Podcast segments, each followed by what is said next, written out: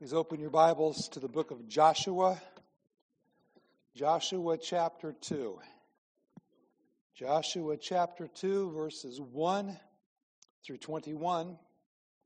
And then we'll pick up a couple verses in chapter 6. So, Joshua 2, 1 through 21. And Joshua the son of Nun sent two men secretly from Shittim as spies, saying, Go view the land, especially Jericho. And they went and came into the house of a prostitute whose name was Rahab, and lodged there. And it was told to the king of Jericho, Behold, men of Israel have come here tonight to search out the land. Then the king of Jericho sent to Rahab, saying, Bring out the men who've come to you, who entered your house, for they've come to search out all the land. But the woman had taken the two men and hidden them. And she said, True, the men came to me, but I did not know where they were from. And when the gate was about to be closed at dark, the men went out. I do not know where the men went. Pursue them quickly, for you will overtake them. But she had brought them up to the roof and hid them with the stalks of flax that she had laid in order on the roof. So the men pursued after them on the way to the Jordan as far as the fords. And the gate was shut as soon as the pursuers had gone out. Before the men lay down, she came up to them on the roof and said to the men, I know that the Lord has given you the land, and that the fear of you has fallen upon us, and that all the inhabitants of the land melt away before you. For we have heard how the Lord dried up the water of the Red Sea before you when you came out of Egypt and what you did to the two kings of the Amorites who were beyond the Jordan, to Sihon and Og, whom you devoted to destruction. And as soon as we heard it, our hearts melted, and there was no spirit left in any man because of you. For the Lord your God, He is God in the heavens above and on the earth beneath. Now then, please swear to me by the Lord that as I have dealt kindly with you, you also will deal kindly with my father's house, and give me a sure sign that you will save alive my father and mother, my brothers and sisters, and all who belong to them, and deliver our lives from death. And the men said to her, Our life for yours, even to death. If you do not tell this business of ours, then when the Lord gives us the land, we will deal kindly and faithfully with you. Then she let them down by a rope through a window, for her house was built into the city wall, so that she lived in the wall. And she said to them, Go into the hills, or the pursuers will encounter you, and hide there three days until the pursuers have returned. Then afterward you may go your way. The men said to her, We will be guiltless with respect to this oath of yours that you have made us swear. Behold, when we come into the land, you shall tie this scarlet cord in the window through which you let us down. And you shall gather into your house your father and mother, your brothers, and all your father's household. Then if anyone goes out of the doors of your house into the street, his blood shall be on his own head, and we shall be guiltless. But if a hand is laid on anyone who is with you in the house, his blood shall be on our head. But if you tell this business of ours, then we shall be guiltless with respect to your oath that you've made us swear. And she said, According to your words, so be it. Then she sent them away, and they departed. And she tied the scarlet, scarlet cord in the window. They came back. Joshua chapter 6. And we'll take a verses 22 and 23 and, and see what happens. See, see the end of the story here. But to the two men who had spied out the land, Joshua said, Go into the prostitute's house and bring out from there the woman and all who belong to her, as you swore to her. So the young men who had been spies went in and brought out Rahab and her father and mother and brothers and all who belonged to her.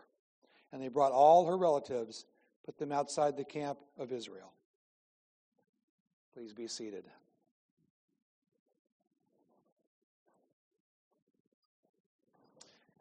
This is one of the women of Christmas. It's one of the names that was read Last week, uh, Mark got to read three verses of names.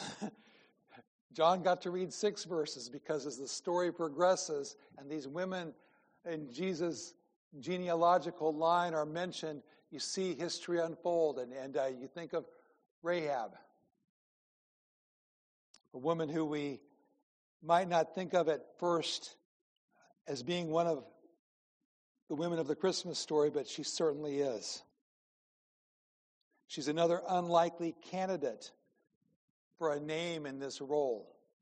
We established last week if we were writing and talking about our relatives, if I had a relative who, um, you know, had run for president or whatever, and I'd, I'd talk about him. Maybe, maybe not too, but um, we don't bring up the people that might make us look bad or our genealogical line or our blood bloodline. We're kind of careful.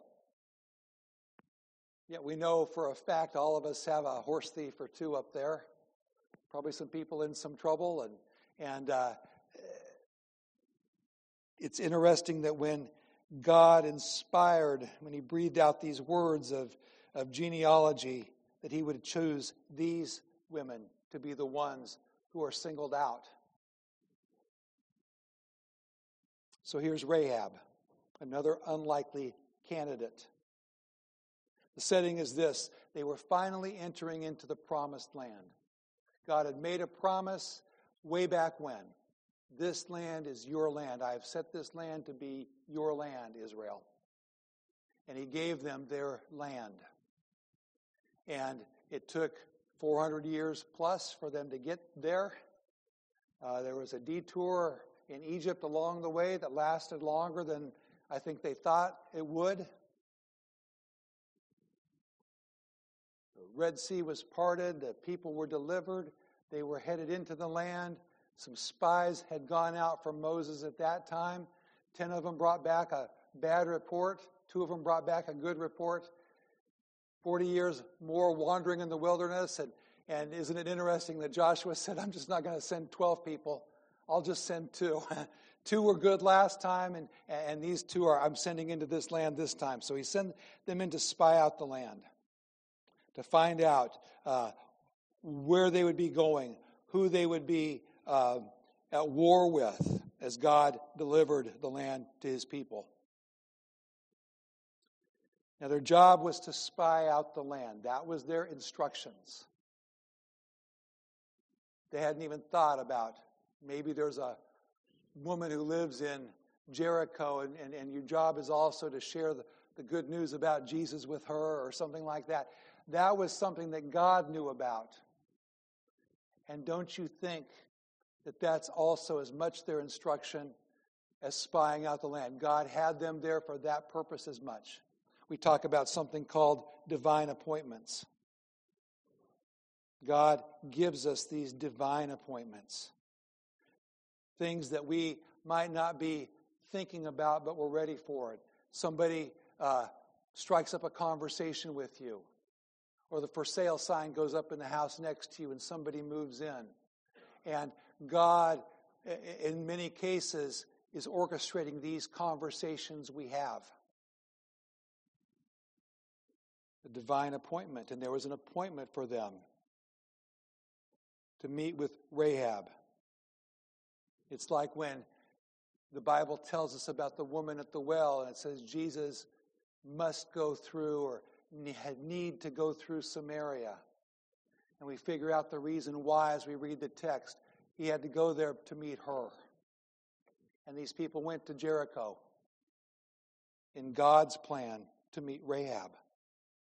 So we're going to look at Rahab and specifically at the faith of Rahab. The first thing we notice is that Rahab's faith is a gift from God. Grace abounding to Rahab. Her faith is a gift from God. She had nothing at all spiritual going for her to commend her to God. The faith that God gave. Point number one we understand that the book of Joshua, as we read through it or listened to it, and we remember kind of how the progression of the Old Testament goes, the book of Joshua is a book of divine conquest. It's a bloody battlefield filled book. And isn't it wonderful that it starts out with this story of God's grace? God was fulfilling his promise to Abraham about the land. Over 400 years earlier in Genesis 15, God had said about Rahab's people, the sin of the Amalekites is not yet complete. Uh, the implication and the promise is that when the time came, that land was going to God's people. And now it was complete, and it was time to move. But in the midst of this wide path of destruction that we read about, and we scratch our heads about, and we puzzle over, and that's maybe not what we lead with when we're sharing the gospel, but it's in God's word, and it's true, and it happened. And we look at it in the midst of that wide path of destruction. Here's a woman and her family on the way to being redeemed. What did Rahab have to commend her to God? What did she have uh, going for her spiritually? I don't want to give away the very ending right now, but uh, I want us to be thinking about what did we have for us? Heard a radio preacher who's a pretty good one say there was a woman in his church and she said, God, please save Bob Hope. because if Bob Hope got saved, he has a wide audience. He could reach a lot of people for you. And this pastor said, Well, you know what? God's the one who does the reaching of the people, and there's nobody strategically uh, that if God would only save them, then the dominoes would all fall in place. Uh, we can't say uh, that we have or somebody has anything to commend them, but look at the strikes that were there against Rahab. For one, she was a Gentile. She was an outsider. She was not part of God's people, Israel. We talked last week about Tamar. And we said, well, Tamar didn't have very many advantages, but think of the advantages that Tamar had that Rahab did not have. Tamar had heard of the promise. She was only three generations removed from Abraham. She was married into the family. Just like some of us uh, know stories of our grandparents, and, and, and maybe even some of, some of us are uh, tracking with things that happened in our great grandparents' life. Tamar would have known about Abraham. She would have known about God's promise of the son. She would have heard the family stories at the get togethers of how God put Abraham into that sleep and, and divided the animals and, and made the covenant with himself. Uh, Tamar didn't have a lot of advantages and a lot of spiritual knowledge, but compare what she had with what Rahab had. Tamar would have known about God providing the ram in the thicket. She would have had that gospel picture. Rahab had nothing. She was outsider. She didn't grow up in the church. She's like one of these little people saying, Who's Mary at Christmas time? Nothing.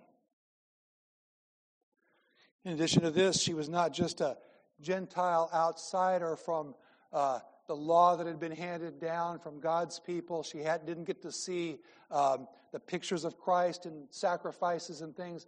She had none of that. Even more so, she was part of this group of people called the Amalekites who were historically very violent, very wicked. To the point where God said, I'm going to vomit them out of the land. One thing they did, the Amorites were one of a group of people who would sacrifice their children in religious ceremonies. Religious practices involved taking the life of their own babies. God's never been pleased with cultures that kill their innocent kids. And then you think not just about her as a Gentile outsider, away from hearing anything about God, just growing up like everybody else living and dying. And not just part of the Amalekites, but then you think of her own profession among her godless people. We don't know how they regarded the, the, the profession that she was in. Uh, they knew where to look. Strange men have come to town. Whose door are they knocking on first? You know, we don't find them at Rahab's. We might find them somewhere else. But let's go to Rahab's house. Um, there's no indication that they looked at her as lower, but there's an indication from God's word and against the Lord and what God has set uh, as His standard, where He put Adam and Eve together, where He talked about a husband uh, leaving and, and cleaving to his wife, where He talked about the husband and wife and those marital relations uh, being what is biblical and proper. Even the husband and wife as they mirror and picture Christ and his bride. Rahab wasn't living any of that. She was well off the mark sexually when it came to God's standard. She did have her business with the flax. She had a lot of things likable. I bet, I bet if you sat down and, and somehow the language barrier was overcome and you were in a time machine or she was, boy, I bet, I bet she'd be fun to have a conversation with. She was, uh, think of her even making the strategy for them and saying, hit the woods for three days, then come back. And she knew kind of how things were going. Uh, there, there's a lot, a lot likable about her to people like us, but there was nothing commendable to God about her and the way she was living. And her salvation was a free gift of God's grace. God plucked her out. Uh, the odds of, of, of Rahab being uh, part of God's people and enfolded, let alone being in the genealogy of Jesus. I mean, if you did the mathematical odds, uh, what would they be? 0.00000 to infinity, except not quite infinity, 1, or something like that. Uh, without God's grace and intervention, knowing her, seeking her, drawing her, she was without hope. Kind of like us, right? Kind of like us. Yet, in spite of all of these things, this lost woman who was way out there, somehow the message had gotten through to her to hear about the true God. Faith by hearing. Point number two faith by hearing. And this would be helpful to you. Um, some of you, I think, are familiar enough that you don't need to turn there. You can just keep listening. But it might be, might be good for you to at least jot it down or, or look at it later. But listen to me as I read Romans 10, verses 11 through 17, and we think about what it means to hear about God. Romans 10, verses 11 through 17. For the scripture says, Everyone who believes in God will not be put to shame.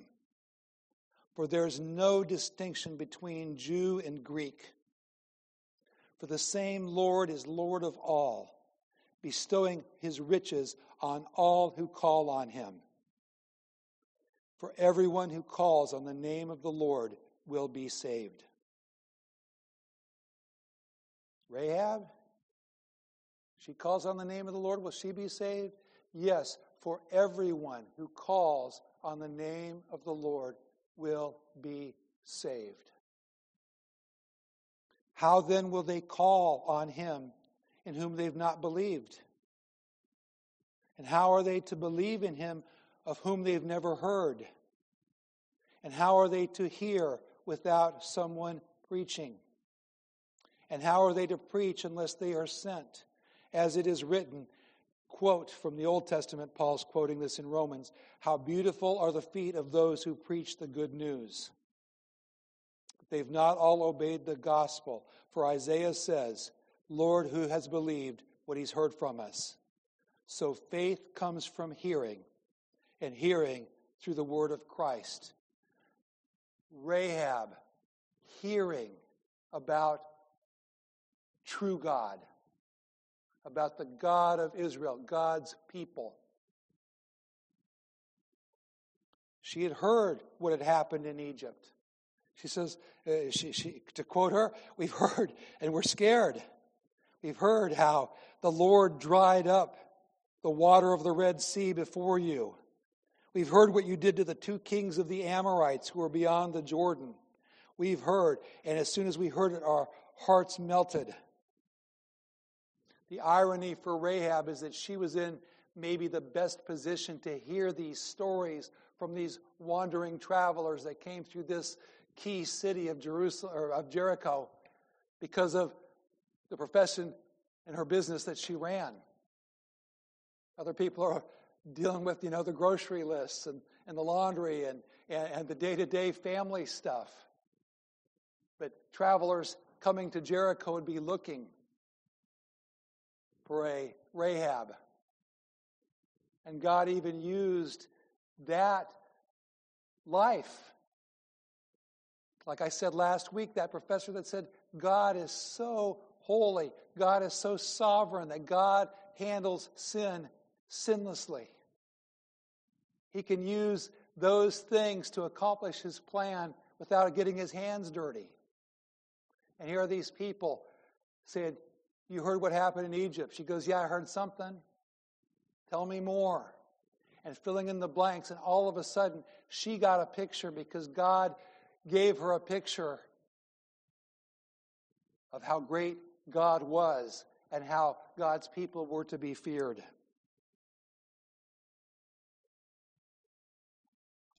She'd heard about the one true God. And God did in her what He did in you if you're a Christian. He gave you the faith to believe. And she believed it. It'd be good for us to examine her faith at this point as we look and see what God has for us from this text. First point about Rahab's faith is that it was legitimate faith. And it was confirmed in the sixth chapter that we read, where she was spared. But it's also confirmed for us twice in the New Testament. Rahab, the prostitute, mentioned there two times. Two different writers, unless you think that James wrote Hebrews, which I've never heard anybody say. But in Hebrews and in James, both mentioning Rahab. To give context, uh, uh, Hebrews 11, 29 through 31. It's what we call the faith chapter, and there's this whole list by faith this, by faith that person, by faith this person, by faith that person. You get to Hebrews 11, 29, verses 11, 29 through 31. God's word says this By faith, the people crossed the Red Sea as on dry land. But the Egyptians, when they attempted to do the same, were drowned. Next verse. By faith, the walls of Jericho fell down after they had been encircled for seven days. Next verse. By faith, Rahab the prostitute did not perish with those who were disobedient because she had given a friendly welcome to the spies. That's God's word. Again, James is writing, and he's trying to write to us and talk to us about faith. And his point is talking about how uh, uh, to quote one of our church fathers, uh, we're not, we, back up, we are saved by faith alone, but not the faith that is alone. When God gives you faith, there are some works, some things to do that are evidence. He gives you those things along. Uh, you're saved by faith. By grace, you've been saved through faith, not of yourselves. It's a gift of God, etc., etc. We are his workmanship to do good works. And James is trying to make this point. And listen to the two Old Testament people uh, one you would expect, one you might not expect. He proves his point about faith being something that, that, that there's evidence for in the life with Abraham, and then he uses Rahab. Listen to this. This is James 2 20 through 26. Do you want to be shown that faith apart from works is useless? Was not Abraham our father justified by works when he offered up his son Isaac on the altar? You see that faith was active along with his works, and faith was completed by his works. And the scripture was fulfilled that says, Abraham believed God, and it was counted to him as righteousness, and he was called a friend of God. You see that a person is justified by works and not by faith alone. And we're going, Amen. Yeah, Abraham, friend of God. Abraham, Father Abraham. Oh, Abraham.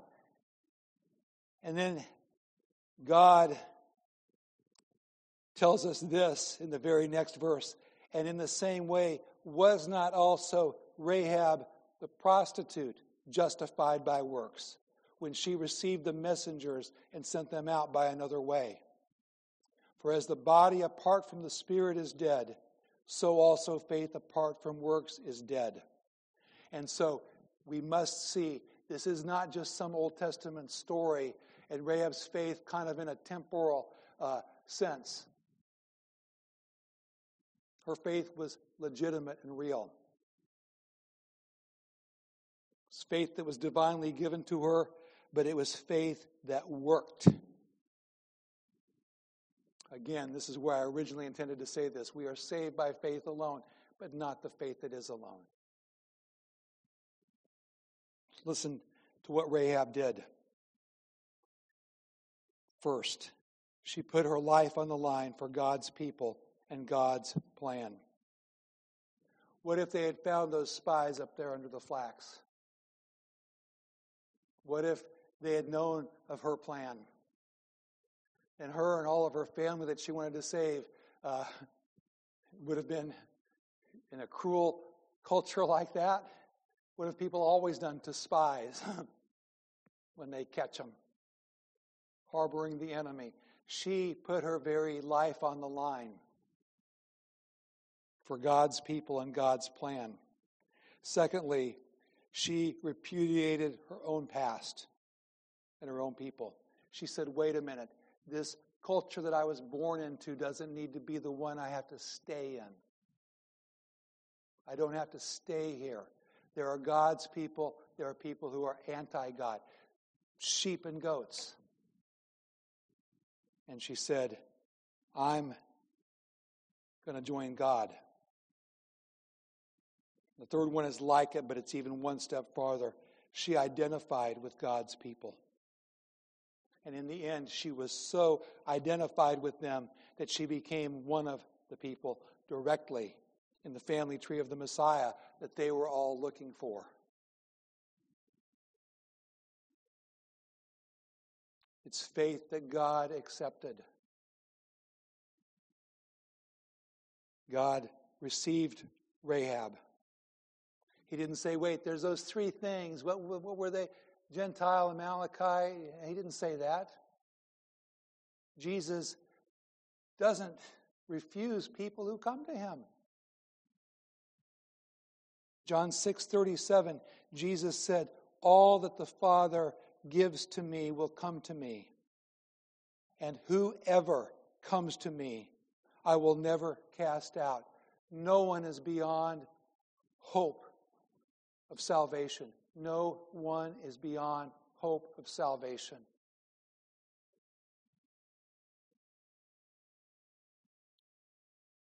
And she was received and enfolded in one of four Gentile women listed in the line of Christ. As Matthew's writing, we believe uh, to Jewish people to convince them that Jesus is the Messiah. It's not a Jewish thing or a Gentile thing. It's not a race thing. It's not a male or female thing.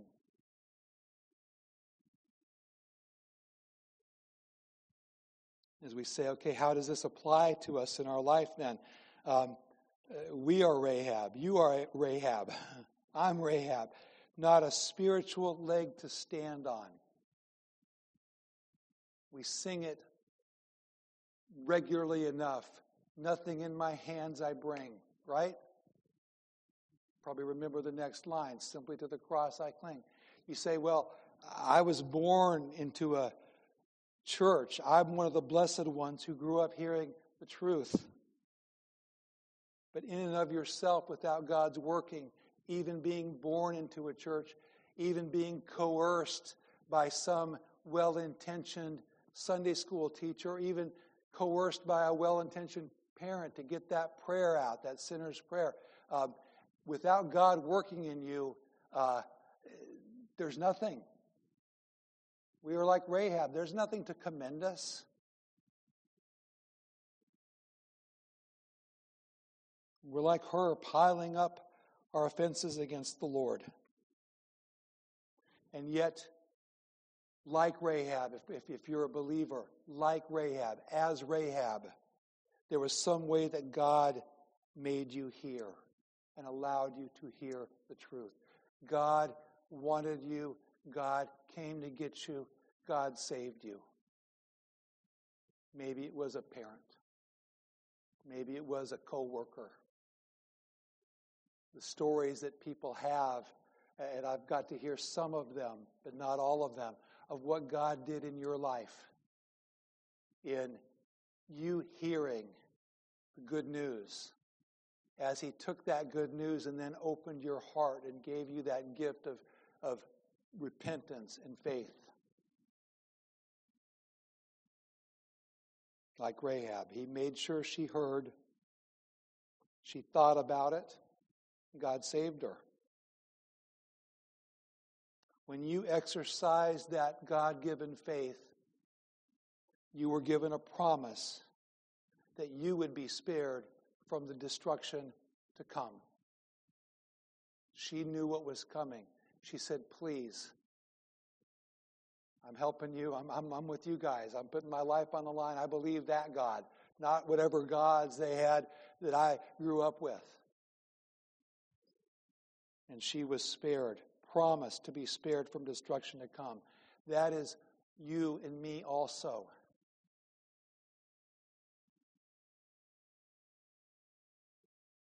Sure as God spared Rahab from physical destruction, you'll be spared from a far greater destruction. Now, some people teach this and they, they look when I was in seminary, there was kind of a reaction against some of these symbolism things because they said, don't, don't allegorize everything. don't allegorize everything because everybody wanted to allegorize everything. Um, and so, what is it? Some people have pointed out, and maybe you believe this, and maybe you see this. Good. You know, they say the thread was scarlet. And this is a point to that scarlet thread. Well, whatever it was, uh, reflecting the blood of Christ. You can, you can preach a sermon on that. But I'll say this she was saved by God's grace. There was a marker there, and she was saved because God saved her. And she said, I believe in God. I want to be one of God's people. I will reject I know what's coming to these other people, but I'm lining myself up with God. And God saved her.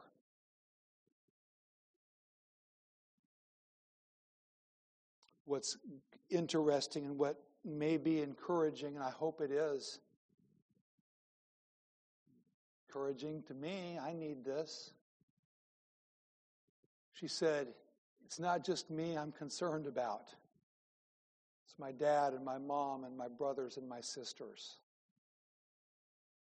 Can you save them? Her faith didn't save them. Uh, the, the men clearly said to her, All right, get them into your apartment, get them into that hole in the wall, whatever it is, and, and whoever's there um, will, will be saved. But if they don't, if they don't believe this message, if they don't believe, uh, it's not our fault. They have a decision to make. But she did do what so many of us do. And we have people that we love dearly. And if, boy, if we could get saved for them, boy, if we were in one of these um, cults that go get baptized for the dead to help save their souls and all that stuff, uh, we would do it if we knew if we knew it was true. We would do it. I would do it.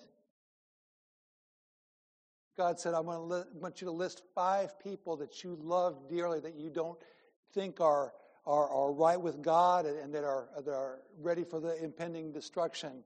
And what I want you to do is, is give up one limb for every one of them and live the rest of your life that way. What kind of man would I be if I didn't? What kind of love would I have if I didn't? Just it doesn't work that way. So I pray, like she prayed, can you spare my family? Pray. What did God do for, for her family? In her case, that family was spared. Don't give up praying.